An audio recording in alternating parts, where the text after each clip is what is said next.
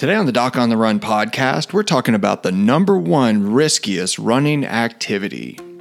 So, the big question is this How are runners like us, who don't like hearing doctors say, just stop running, who know that we simply have to stay active, how do we heal in a way that lets us stay strong, maintain our running fitness, and keep preparing for the next race, and still heal without making the injury worse?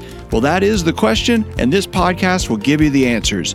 My name is Dr. Christopher Segler, and welcome to the Doc on the Run podcast. Whenever you're training, your goal is to get as close to your threshold for injury as possible without going over that line. And when you're injured and you're trying to maintain your running fitness, your goal is to increase your activity level without dipping below your threshold for recovery. All of that is about risk management. The harder you train during your big blocks just before your marathon, the more risk you will sustain an overtraining injury. I mean, you're pushing harder. The more activity you do when you're healing an injury, the more risk you'll slow the healing process because you might stress the tissue too much. But some activities are inherently a lot more riskier than other activities.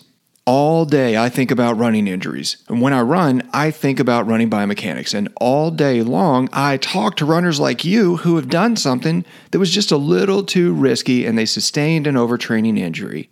It may not surprise you that my personal training activities and the run courses I choose, the workouts I choose when I am training, are specifically designed to help me build fitness while decreasing the risk of an overtraining injury. But just to be clear, I am by nature a risk taker, so I'm not necessarily afraid of risk. One of the most popular running workouts that you can do to build fitness is a series of hill repeats, and I personally believe doing hill repeats once a week is likely the most effective workout to build running specific fitness.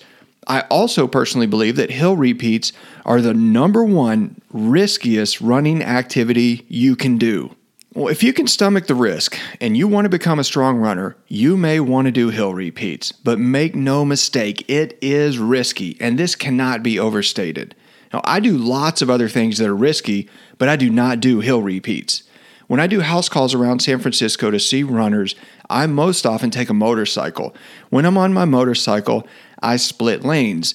If you don't live in California, you may be surprised to hear that driving a motorcycle between the cars on the freeway is actually completely and totally legal.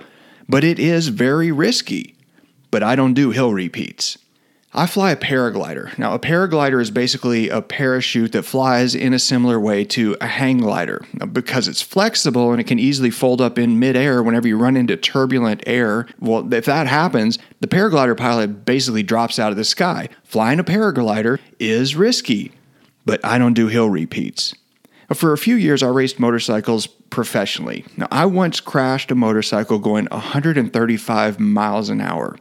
Racing motorcycles is dangerous, but I do not do hill repeats. One famous rock climb in Yosemite National Park is called the Royal Arches. It's an all day climbing route that's about a quarter of a mile high. One day when I was in medical school, I climbed to the Royal Arches alone without a rope. Rock climbing without a rope for protection is risky, but I do not do hill repeats. I'm not suggesting you should get into an argument with your coach about doing hill repeats. Your coach's job is to actually design workouts that put you as close to your threshold for injury as possible without you actually sustaining an overtraining injury. If your coach puts hill repeats on your training plan, it's probably been included in that session with a great deal of thought and consideration of that risk. But if you are designing your own training plan and you simply do hill repeats on a regular basis, you may be putting yourself at unnecessary risk. Hey, thanks so much for listening to the podcast. And listen, if you enjoy this, if it helps you, I want to ask you to do a huge favor for me. Please share it with one of your friends. Send it to somebody who's a runner who you think can benefit from the podcast so that they can keep running as well without injury. And please rate and review the podcast on iTunes or wherever you happen to listen to your podcasts. If you have a question that you would like answered as a future edition of the Doc on the Run podcast, send it to me, and then make sure you join me in the next edition of the Doc on the Run podcast. Thanks again for listening.